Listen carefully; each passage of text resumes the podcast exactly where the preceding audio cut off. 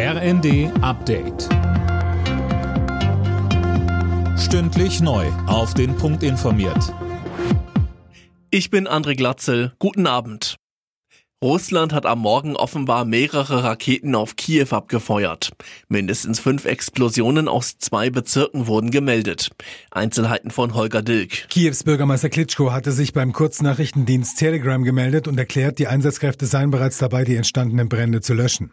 Was genau getroffen wurde und ob es Verletzte oder gar Tote gegeben hat, ist noch völlig unklar.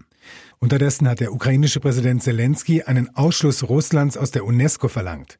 Hintergrund, die russischen Truppen würden massenhaft Kulturdenkmäler, Kirchen und andere religiöse Stätten im Land zerstören.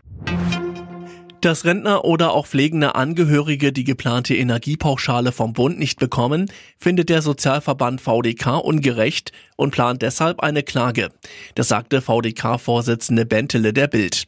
Auch Gewerkschaften haben bereits Nachbesserungen für Rentner oder auch Studierende gefordert.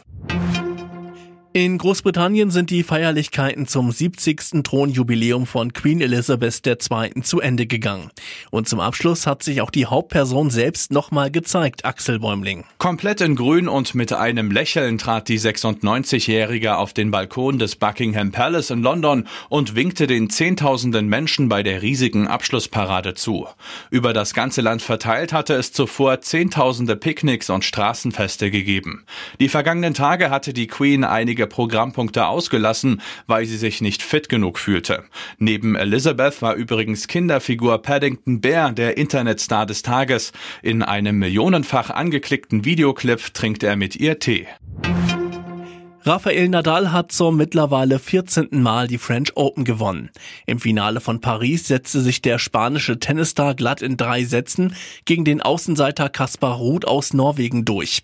Für Nadal ist es der 22. Grand Slam Titel. So viele hat kein anderer. Alle Nachrichten auf rnd.de